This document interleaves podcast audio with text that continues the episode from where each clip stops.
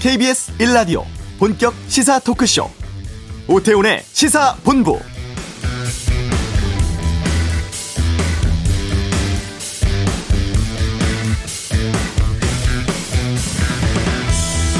정부 1차 조사로 투기 의혹 확인된 인원 모두 20명입니다. 일주일 동안 14,000명 조사에서 추가로 나온 건 7명이죠. 실명만 가지고 수도권 8곳에서 살펴본 결과고 친인척 명의 등을 빌려 진행하는 경우가 일반적이니까 실제는 더 많을 겁니다. 지역 대상 가리지 않고 투기 의혹 잇따르고 있는데 1차라곤 해도 이번 발표 한계가 있어 보입니다. 국민적 분노 일으킨 투기 의혹 어떤 실체를 드러낼지 또 부동산 정책에 대한 신뢰를 되살릴 수 있을지는 이제 합동 특별수사 본부에 달렸습니다. 철저한 수사와 확실한 환수 조치 등 망국적인 투기 행태에 대한 발본 세 권만이 국민의 불신과 박탈감을 조금이나마 덜 수 있을 겁니다. 오태훈의 시사본부 보궐선거 후보 등록이 다음 주입니다. 잠시 후 이슈에서 서울시장 선거 국민의힘 오세훈 후보 연결해 여러 이야기 좀 나눠보도록 하겠습니다. 한 주간의 주요 스포츠 소식 관전 포인트 살펴보고요. 2부 와치도 주요 포털의 보수 언론 기사 편향 배치 문제, 또 도를 넘은 정치인 띄우기 보도에 대해서 의견 듣는 시간 갖겠습니다. 시사본부 금요초대석 조루 인플루엔자 관련 살처분 문제를 지적하고 있는 분입니다. 이기적인 방역의 저자 MBC 충북의 김영수 PD와 함께하겠습니다. 오태훈의 시사본부 지금 시작합니다.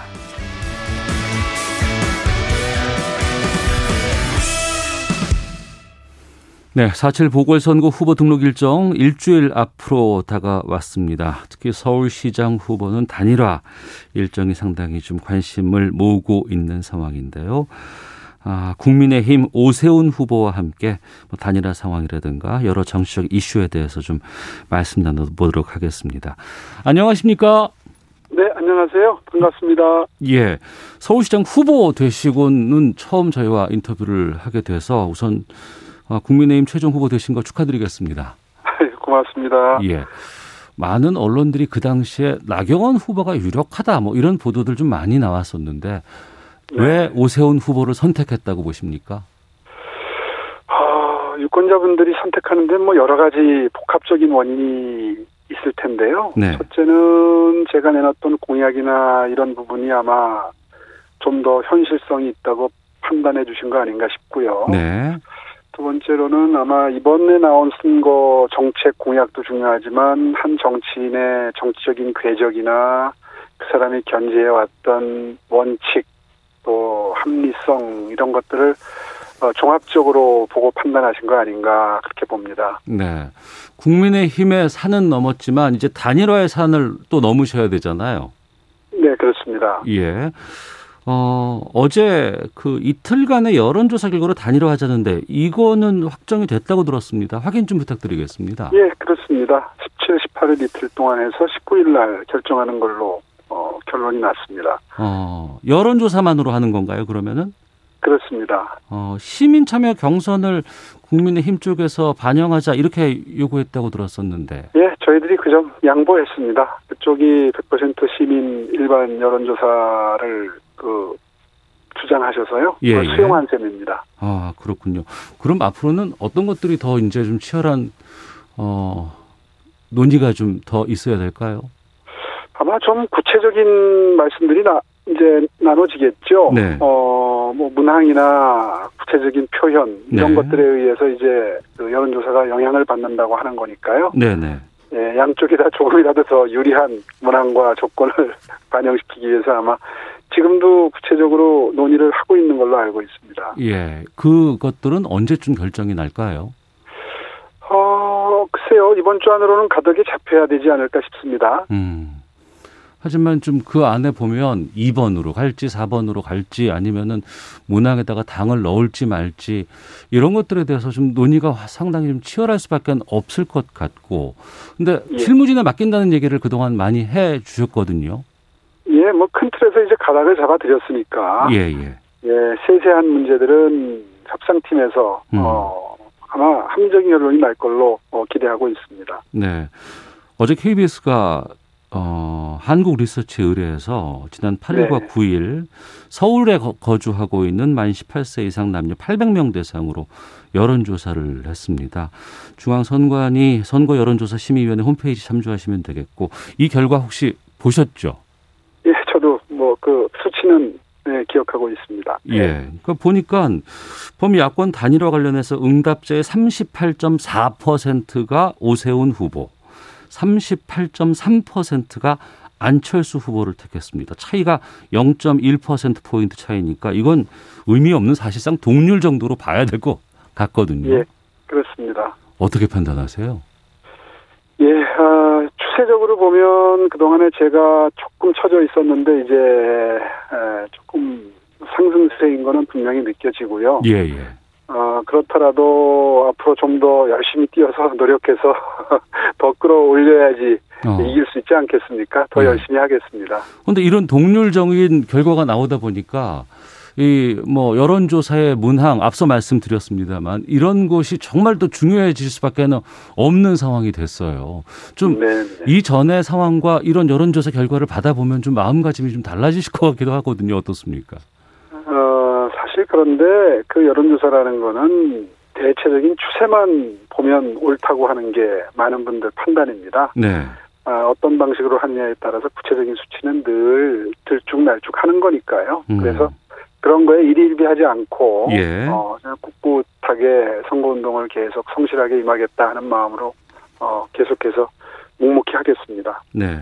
안철수 후보는 국민의당 대표 아닙니까? 네. 안철수 후보가 김종인 비대위원장에게 단일화에 대해서 좀 속 터놓고 이해하고 싶다. 빠른 시일에 만나자고 제안을 했다고 하는데, 네. 어, 그러니까 당 대표와 당 비대위원장 간의 만남 이게 어떤 얘기가 오갈 수도 있는 건지 또 만약에 이런 자리가 있다 그러면 오세훈 후보가 함께 하실 의향이 있으신지요? 글쎄요. 뭐 굳이 함께 할 필요가 있겠나 싶은데요. 예. 어, 당연히 단일화를 앞두고 또 선거를 앞두고 단일화하게 되면 선거 공조도 필요하지 않겠습니까? 예. 그런 것 때문에 에, 어차피 양당 간에 협의할 문제가 있을 거고요. 어. 어, 사실 뭐 안철수 후보는 후보이자 또 그 당 대표니까 사실상 1인 정당에 가깝죠. 예.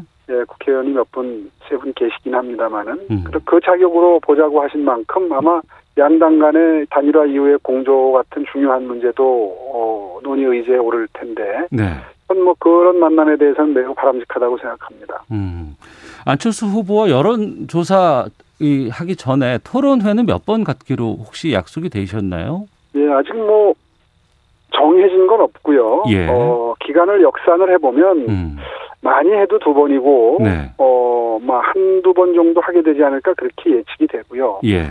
아, 그건 이제 협상팀에서 어, 지금 논의하고 있습니다. 이 시간에도. 네. 어, 그리고 어, 그 전에 이제 비전 발표회를 하기로 했기 때문에 예, 그게 예. 아마 일정 부분 그 기능을 대체할 수 있을 겁니다. 아, 그럼 토론회와 비전 발표회는 다른 겁니까?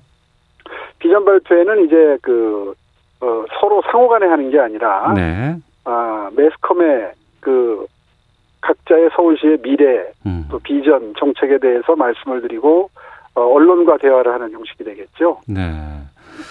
어제 여론조사 KBS의 여론조사는 그 3자 대결로 가면 박영선 후보가 앞서는 것으로 나타났고 범야권 네. 단일화 후보에선 정말 박빙의 지금 상황입니다.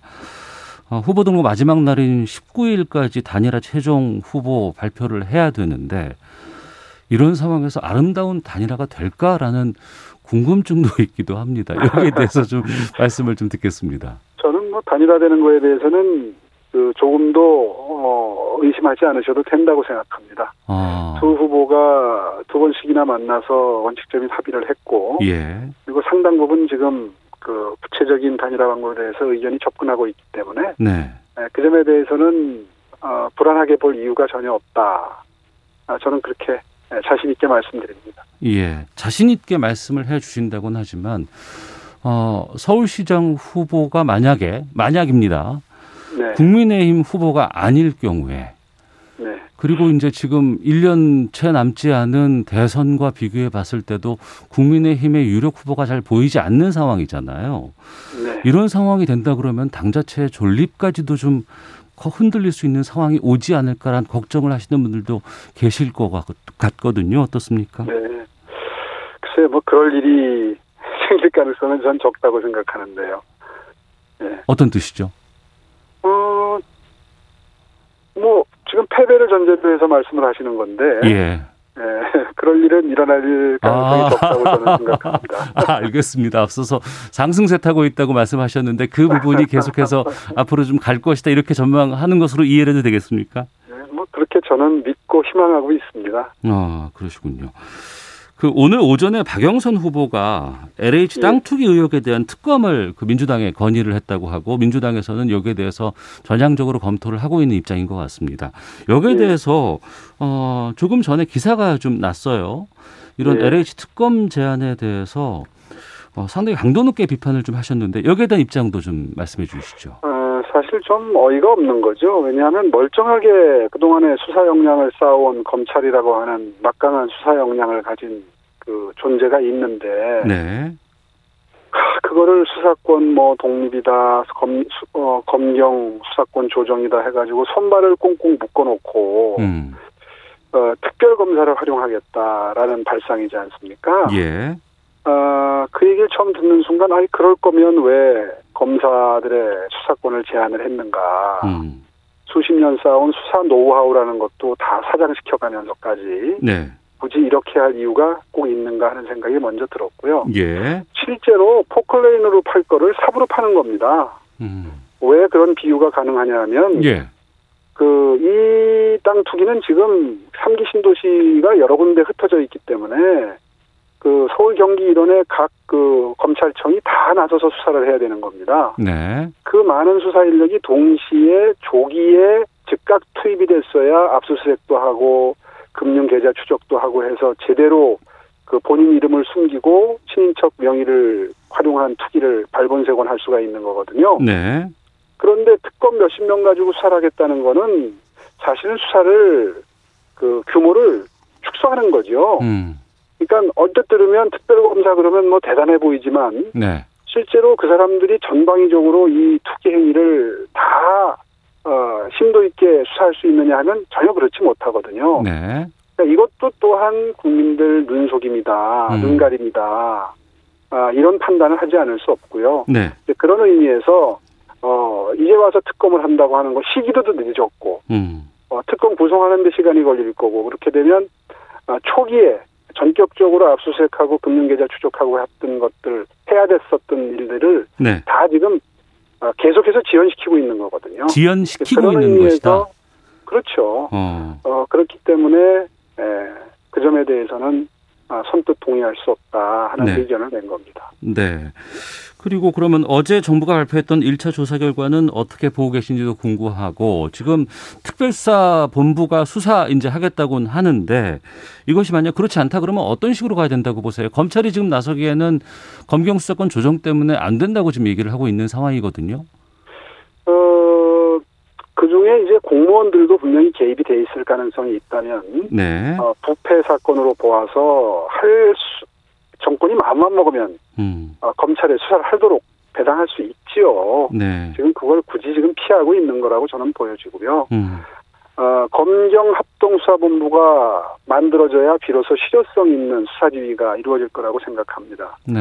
근데 아직도 검찰과 감사원의 관여를 극구 그 피하려고 하는 이 문재인 정부의 행태 행보를 보면서 예, 예. 정말 이해할 수 없는 그 행태를 보이고 있다고 좀 생각합니다. 음, 알겠습니다. 어, 오 후보님과 관련해서 2009년 내곡동 땅 투기 의혹이 지금 다시 소환이 됐고 더불어민주당 쪽에서 계속해서 지금 여러 가지 공격이 지금 가고 있는 것 같습니다. 여기에 대해서 사업적인 책임을 묻겠다는 입장이시더라고요. 이미 뭐 그 문제 제기는 좀 맥이 빠져버린 셈인데요. 예. 너무나 분명하게 명명백백하게 사실관계가 문제될 게 없다는 게 밝혀졌거든요. 네. 첫째는 상속받은 땅입니다. 음. 다른 분들처럼 투기하려고 산 땅이 아니지 않습니까? 그 다음에 두 번째는 그것이 그 국민 임대주택 지구로 지정된 게 제가 시장이 되기 전인 아, 전이었고 그리고 노무현 정부의 국토부에 의해서 지정이 된 겁니다. 네. 그러니까 거기서 이미 많은 오해가 풀리는 거고요. 음. 그리고 이제 그걸 억지로 뭐 그럴듯하게 포장을 하고 왜곡을 하려다 보니까 마치 제 임기 중에 무슨 공문서가 서울시에서 국토부로 간 걸 가지고 지구 지정을 제가 촉구했다 이런 표현을 썼는데 네. 그 말은 정말 새빨간 거짓말이거든요. 음. 왜냐하면 이미 국민 임대주택 지구로 지정이 돼 있던 걸 보금자리 주택으로 법을 바꾸면서 그 행정적으로 네. 형식을 밟을, 밟을 필요에 입각한 행정행위였습니다. 음.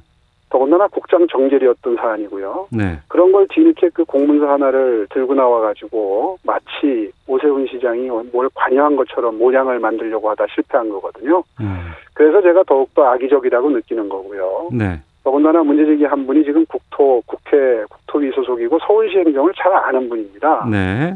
그렇기 때문에 아, 이거는 전후 사정을 알면서도 어, 뭔가 모함을 하기 위한 아, 그런 악의적인 왜곡을 했다 싶어서 그래서 제가 웬만하면 어, 고발장을 제출하는 그 스타일은 아닌데 네. 이번에는 참 여기에 악의가 있다. 음. 그리고 설명을 해도 또 계속 그 악의적으로 그 모함을 하는 행태가 아, 참으로 그 알겠습니다. 이 예. 탁물 선거를 만드는 건 전 용납할 수 없다고 보아서요. 어, 그래서 어, 그두 분을 고발을 한 겁니다. 예. 지금 뭐 LH, 국토부 그리고 이제 뭐 선출직 공무원까지도 지금 모든 걸 다 지금 전수조사를 해야 된다는 지금 입장인데 서울시장이 되시면 지금 시청 내에도 뭐 SH도 있고 여러 가지 뭐 관련 부서들도 있지 않습니까? 네. 이 부분에 대한 조사는 어떻게 하실 계획이신지? 예, 일단 이제 중앙 정부와 좀 다른 구조가 있는 것이 그 서울시 내에는 이제 더 이상 대규모 택지가 없습니다. 네. 그래서 택지 개발 지구 사업이 이 상기 신도시처럼 이루어지고 있는 땅이 없어요. 음. 사례가 없어요. 예. 일단 예. 구조가 똑같지는 않습니다. 네. 다만 비슷한 사건이 생겨날 수 있는 사례가 재건축, 재개발을 추진하는 과정에 있을 수 있습니다. 네. 사전에 정보를 알게 되면 어떻게 진행될지 알게 되면 혹시라도 있을 수 있는 여러 가지 불법, 탈법 행위가 있을 수 있죠. 네. 네, 그런 것들을 사전에 이렇게 예측을 하고 막는 역할이 이제 그 행정이고요. 음. 어, 그런 의미에서 들어가면 일단 그런 그 보안을 요하는 사안을 어, 다루는 부서의 경우에는 어, 그 동안에 네, 그런 그 사고가 없었는지 한번 일제 조사를 해볼 필요가 있을 것 같고요. 예. 네, SH 공사에도 LH 사례를 어 그 파산 지속으로 삼아서 어, 어떤 조치를 해야 어, 유사한 사례가 발생하지 않을지 음. 스스로 자체 그 계획안을 내도록 하고 어, 각별히 챙겨보도록 하겠습니다. 네. 어, 윤석열 전 총장 관련해서도 좀 여쭤보도록 하겠습니다. 예. 뭐 언론에서는 제3지대에서 세력화 도모할 것이다 이런 전망들 나오고 있고 뭐 안철수 후보와 연대 가능성까지도 좀 거론되고 있는데 이 상황은 어떻게 지켜보고 계셨어요?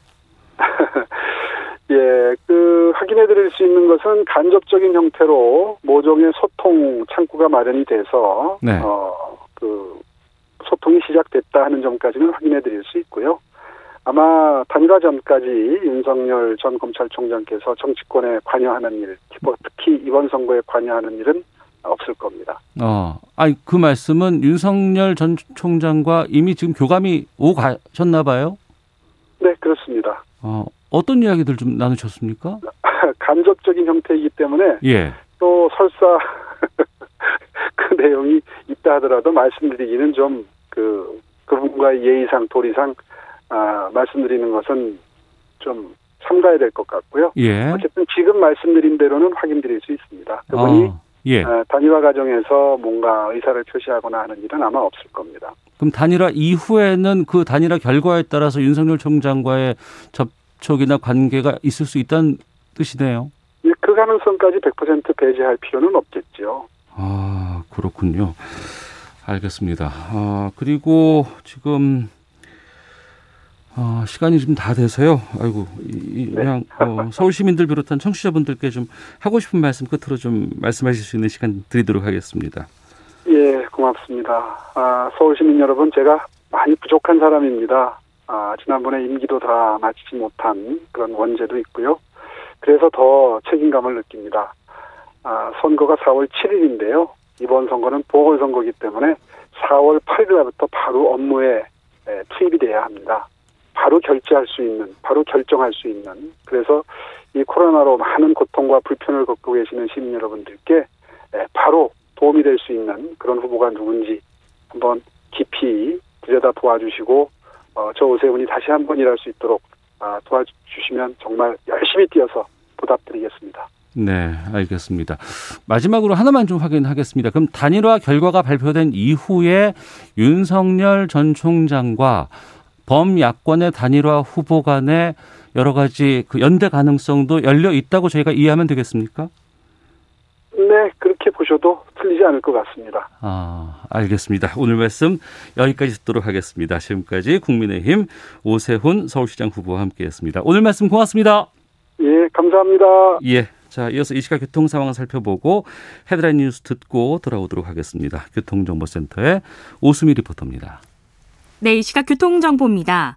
남부권에서는 빗길이 이어지면서 주행 여건이 좋지 못합니다. 지금 중부 내륙고속도로 지선 현풍 방향으로 달성 1터널을 조금 지나서 1차로에 승용차 사고가 나면서 주변으로 혼잡하다는 현장 통신원의 제보도 들어와 있습니다. 참고하시고 조심히 이동을 해주시기 바랍니다.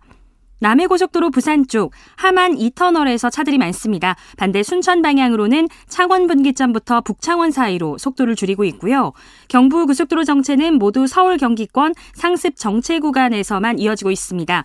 부산 방향은 한남에서 서초, 신갈에서 수원까지 밀리고요. 반대 서울 방향도 수원 일대에서 주춤하고 양재에서 반포까지는 5km 막히고 있습니다.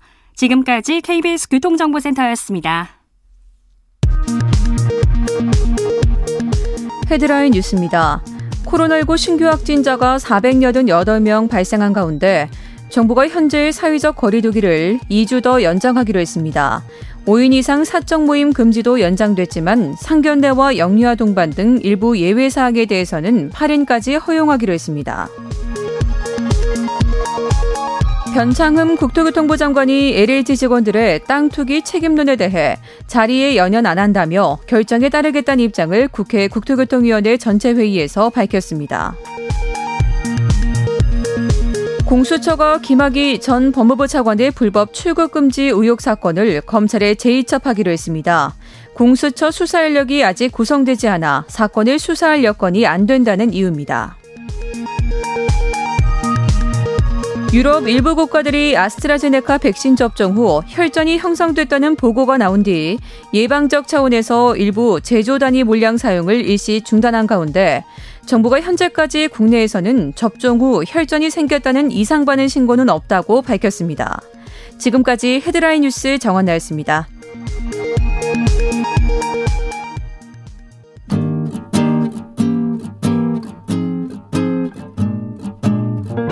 KBS 1라디오 오태훈의 시사본부 여러분의 참여로 더욱 풍성해집니다. 방송에 참여하고 싶으신 분은 문자 9730번으로 의견 보내주세요. 짧은 문자는 50원, 긴 문자는 100원의 정보 이용료가 붙습니다. 애플리케이션 콩과 마이케이는 무료고요. 시사본부는 팟캐스트와 콩, KBS 홈페이지를 통해 언제나 다시 들으실 수 있습니다. 많은 참여 부탁드려요. 네, 한 주간의 스포츠 소식 정리하는 시간입니다. 관전 포인트 최동호 스포츠 평론가와 함께합니다. 어서 오십시오. 예, 안녕하세요. 예. 예. 자, 올 시즌 여자 프로 배구 아, 지금 아, 거의 막바지로 지금 향해 가고 있고 한 경기 두 경기 정도 남겨놓고 예. 있죠. 어.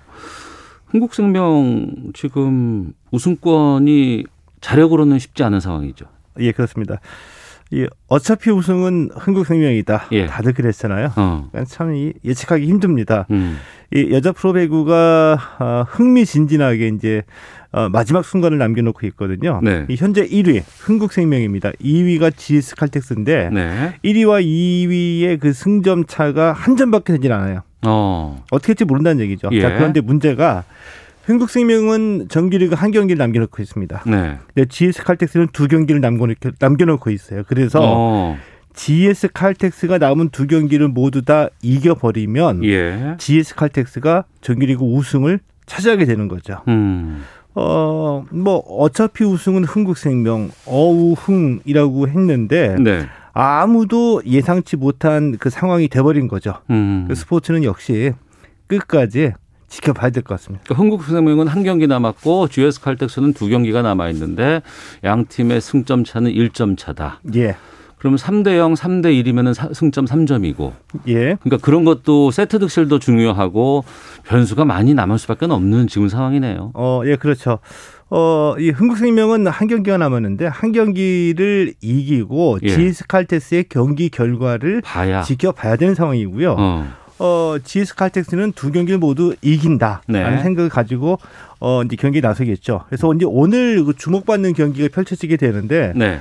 오늘 오후 7시에 GS 칼텍스하고 IBK 기업은행 경기가 있는 겁니다. 음. 어, GS 칼텍스가 오늘 경기를 이기게 되면 네. 1위로 올라서게 되는 거거든요. 네. 똑같이 이제 흥국생명하고 이제 한 경기씩 남겨놓게 되는 건데 음.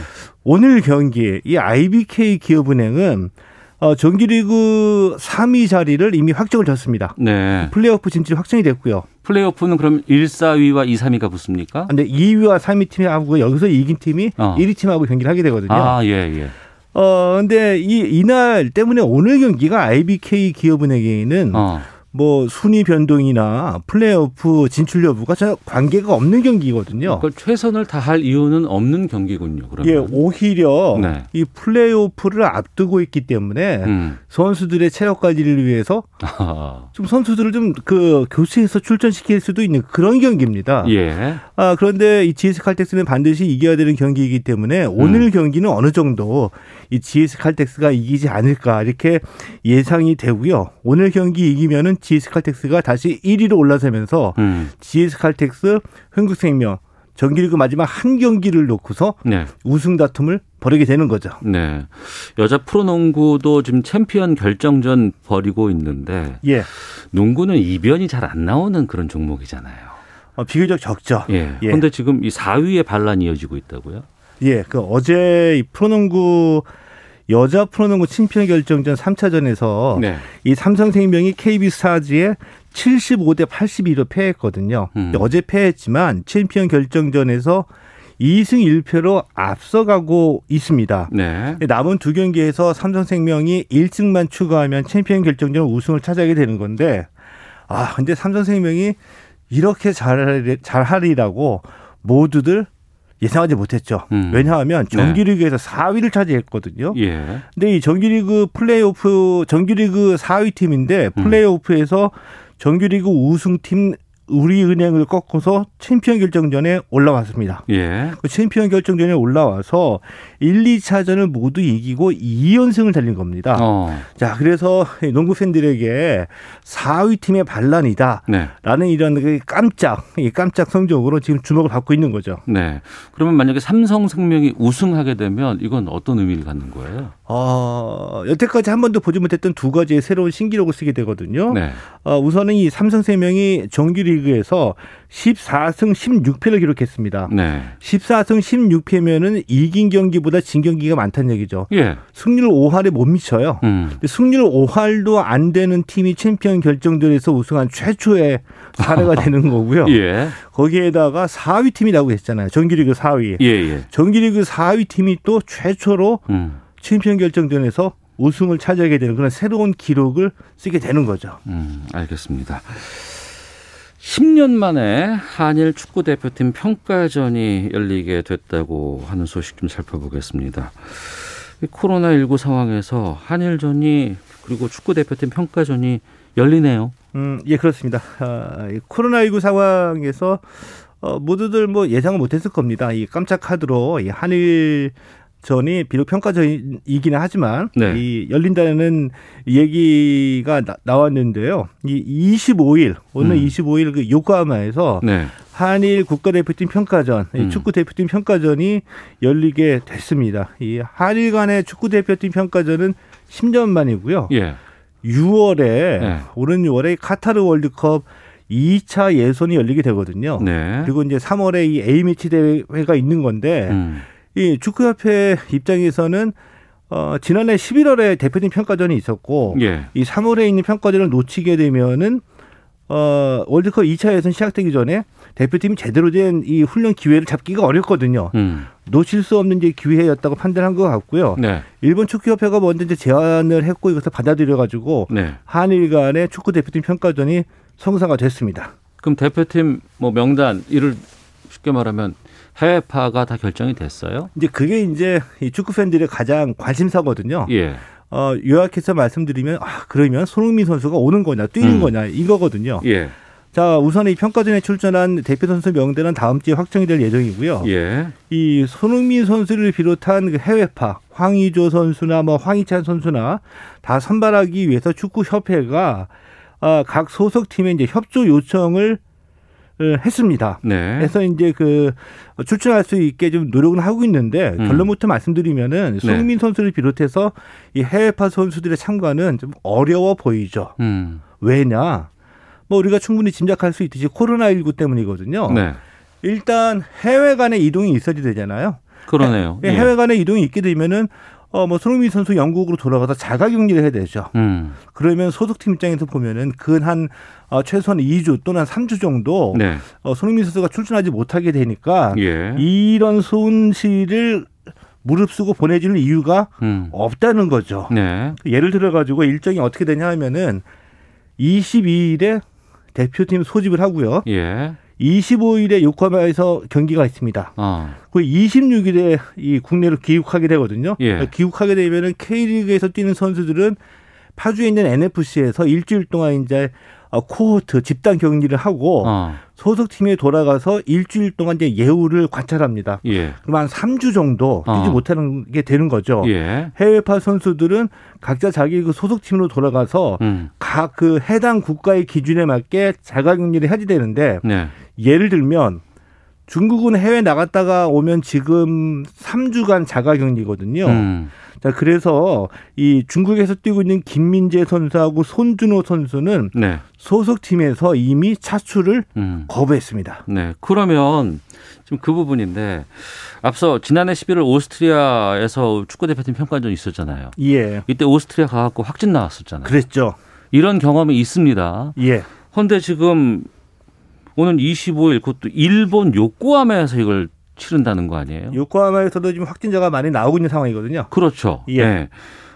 지금 이 한일 축구 평가전을 취소해달라는 국민 청원까지 게시판에 지금 올라왔다고는 하는데 앞서서 일본 축구협회가 먼저 제안을 했고 이걸 받았 한국 축구협회가 받았다고 하는데 굳이 요코하마까지 가서 이걸 해야 되나요? 아니면 차라리 일본 축구 대표팀 우리나라 오라고 하면 되는 거 아닌가요? 맞습니다. 예, 거기에서 이제 짚고 가야 될 게 이제 축구협회의 행정 능력이거든요. 네. 일단 한일 간의 이 축구 대표팀 평가전 다 동의합니다. 네. 어, 동의하는데 자 그렇다고 한다면 장소가 문제가 되겠죠. 일정이 그대로 문제가 되는 거고요. 음. 자 일정은 25일로 확정이 됐습니다. 그렇다고 한다면 한국과 일본의 그 국내 상황, 네. 코로나19 상황을 비교해 봤을 때 좀 더 안전한다고 판단할 수 있는 곳이 일본보다는 음. 한국이 되겠죠. 네. 예를 들 예를 들어서 어 수도권이 좀 더 불안하다라고 한다면은 음. 뭐 제주도와 같은 네. 이그 비교적 도 상대적으로 안전하다는 것을 택해서 음. 좀더 어 이 선수들이 편안하고 최선을 다할 수뛸수 있게 만들어주는 환경이 비슷한데 네. 이 요코하마로 결정된 것에 이제 많은 팬들이 음. 불만을 표시하고 있는 거고요. 예. 또 하나 이 한일 평가전을 취소해달라는 청와대 청원 글이 올라왔거든요. 음. 왜 취소해달라고 하느냐 네. 이를 보니까 일본은 아직도 이 코로나19 확진자가 많이 발생하고 있다. 음. 그리고 일본에 일본이 그 한국과의 평가전을 통해서 네. 올림픽 개최에 문제가 없다는 것을 홍보하려는 속셈이다. 아. 우리 선수들이 여기에 이용당해서는 안 된다. 이제 이런 논리이거든요. 예, 예. 아, 이제 우리가 뭐 도쿄올림픽 성공적으로 개최하는데 우리가 비협조적으로 나갈 이유는 없다라고 합니다. 하지만 네, 네, 네. 우려하는 바와 같이 코로나19 음. 실제로 지난해 11월에 오스트리아 가서 우리 대표 선수들이 확진자가 발생하기도 했고요. 그렇습니다. 객관적으로 코로나19로부터 안전성을 담보할 수 있는 곳이 어디냐라고 한다면은 음. 일본보다는 우리나라가 더 적합하다고 보여지는데 예. 이것을 놓친 건좀 아쉽게 느껴지죠. 어. 그리고 일본이 제안했으면 우리가 얼마 어, 얼마든지 우리의 입장을 요구하고 그걸 관철시킬 수 있는 게 협회 의무 아닌가요? 근데 그런 일을 하기 위해서 협회가 네. 존재를 하는 거죠. 예. 만약에 아, 이게 3월에 이제 경기가 있는 거죠. 음. 6월서부터 월드컵 2차 예선이 시작이 된다라고 했고요. 예. 3월에 경기가 있는데 만약에 이번 이, 이 경기를 통해서 혹시라도 확진 확진자가 나오게 된다고 한다면 예. 복잡해지는 상황이 되는, 되어버리는 거죠. 알겠습니다. 최동호 평론가와 함께했습니다. 고맙습니다. 예, 고맙습니다. 잠시 후 2부 아치도겠습니다. 포털 사이트의 보수 언론 기사 편향 배치 의혹에 대한 입장 들어보도록 하겠습니다. 금요 초대석도 준비되어 있습니다. 2부로 가겠습니다.